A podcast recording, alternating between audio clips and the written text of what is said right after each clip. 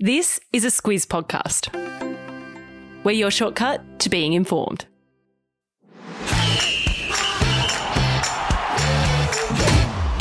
Good morning. This is Sport Today, your weekday sports news podcast that puts you ahead of the game. I'm Sam Ferris. And I'm Lucy Watkin. It's Thursday, the fourteenth of July. In your sport today, Queensland win an Origin Classic. Buddy might bounce from the Swans. The Open starts tonight, and when twelve months of pain awaits, this is your sport today. Last night in Brisbane, Queensland won the State of Origin decider in a match that felt like it was in the nineteen eighties, not twenty twenty-two. There were massive hits, desperate defence, a fight broke out, and a classic try sealed the Queensland win, twenty-two points to twelve. Luce, how did it all unfold? This one is already being called one of the greatest Origin deciders ever, and I reckon every Queenslander would agree. Maybe not so much, Sam.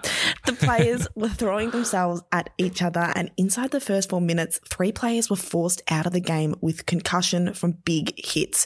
Two of them were Maroons, so they played the rest of the match with fifteen men. Then, about ten minutes later, the Biff was back. Dane Gagai and Matt Burton were both sin binned for throwing punches. New South Wales went into halftime up twelve points to ten, but it was all Queensland in the second half. Kalyn Ponga sliced his way through for the go-ahead try, and with a few minutes remaining, Ben Hunt ran eighty metres to seal the win and to break your heart, Sam. It's shattered, Luce. I'm not going to lie. um, this one was very hard to take. Uh, Blues captain James Tedesco said the Blues killed themselves with just too many errors in the second half. Uh, so, Luce, what's the wash up of game three? Well, it means Queensland have now won six in a row in must-win game threes in Queensland, and it means the Blues still haven't won a decider in Queensland since two thousand five. Coach Billy Slater called it an almighty effort to win without their star playmaker Cameron Munster, who was out with COVID, and to lose two players early in the game. As for Burton and Gagai, they've been fined twenty-three percent of their match fee for fighting. That would probably be a suspension in the N R L, but new rules were brought in to hand out bigger fines rather than suspensions for rep matches. Well, Luce, it's all over for another year. Queensland, just too good for New South Wales. Uh, if you reckon I've taken the loss pretty hard, and I have, Blues great Andrew Johns beats me by one thousand percent, uh, but we'll tell you all about that a little bit later on. Let's change codes completely now, because we had some potentially huge A F L news yesterday afternoon. A Herald Sun report says Sydney Swan star Lance Franklin will look to a new club or possibly retire if the Swans don't offer him a big contract for next year. Fill us in here, Luce. So the Herald Sun report says the Swans have offered Franklin a contract for twenty twenty-three that's worth about five hundred thousand dollars, which is less than half of what he's on this season. The report says Franklin wants a deal worth between seven hundred thousand dollars and eight hundred thousand dollars, and if he doesn't get it, he's out of Sydney. But another report, this one by the Sydney Morning Herald, says the Swans are confident of retaining Franklin and that he wants to stay in Sydney.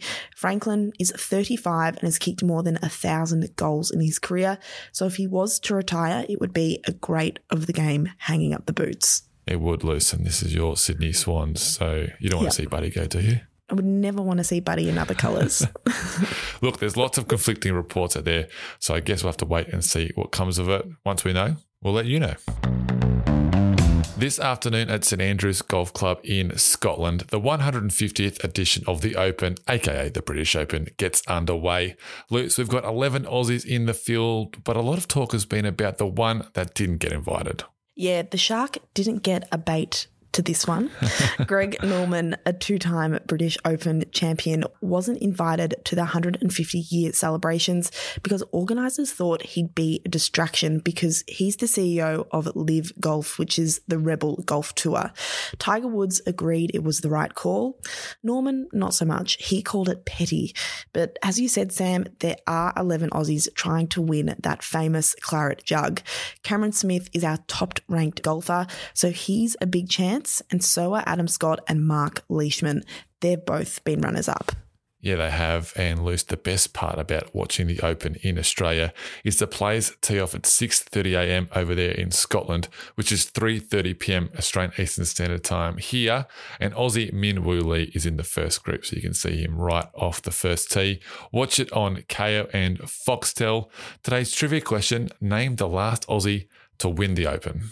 Luce, help us out. Well, the last Aussie to win the Open was back in nineteen ninety-three. nineteen ninety-three. Okay. Find out the answer at the end of the show.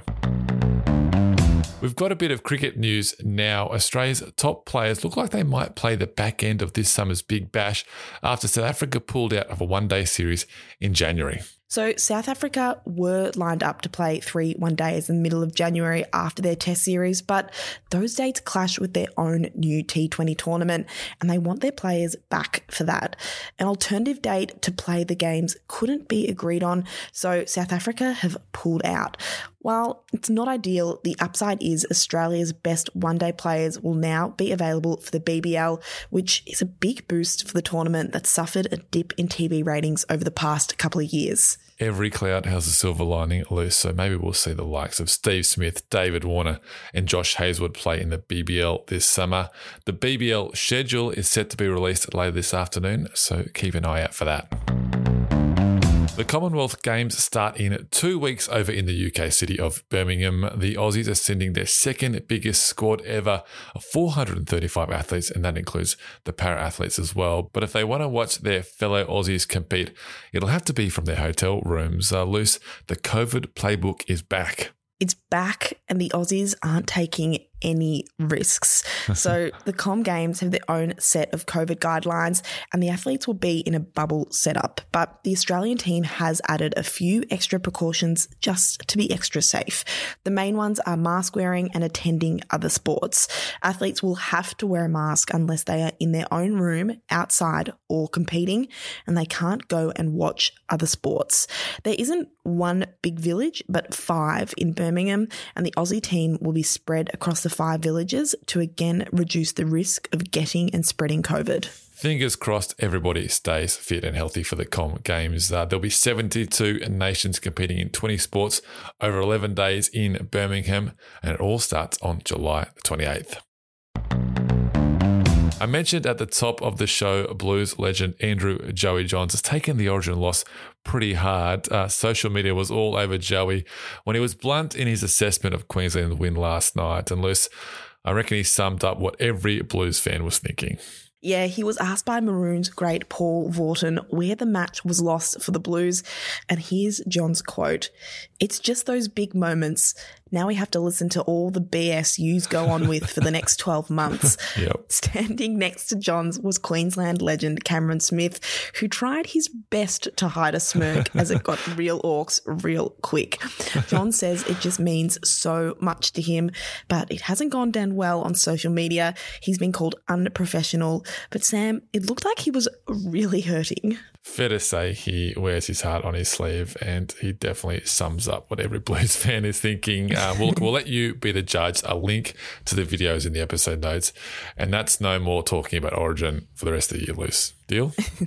Deal. All right, time for Catch This, the stuff that caught our eye, what's coming up. And just about as we record this morning's episode, the Hockeyroos are about to play their quarterfinal in the World Cup. They're playing Spain. It starts at five thirty a m Eastern time, so you can probably catch the second half as you wake up this morning. Catch it on Foxtel and Kayo. Uh, as for today's trivia question, brought to you by Sportsmate Mobile, who was the last Aussie to win the Open Championship, uh, Luce? We know the year. Who was it? Funnily enough, it was Greg Norman. It was Greg Norman, yes. Ian Baker Finch in nineteen ninety-one, Greg Norman in nineteen ninety-three. He won two shots clear of Nick Faldo. Uh, all right, that is us done. If newsletters are more your thing, we've got our own newsletter, the Sport Today newsletter. It covers everything you hear in the podcast, plus much more. There's a link to subscribe in the episode notes. Uh, and if you like what we do on the Sport Today podcast, tell a friend, leave a review, rate the podcast. It really helps us grow. Luce and I will be back with you tomorrow. We'll catch you then.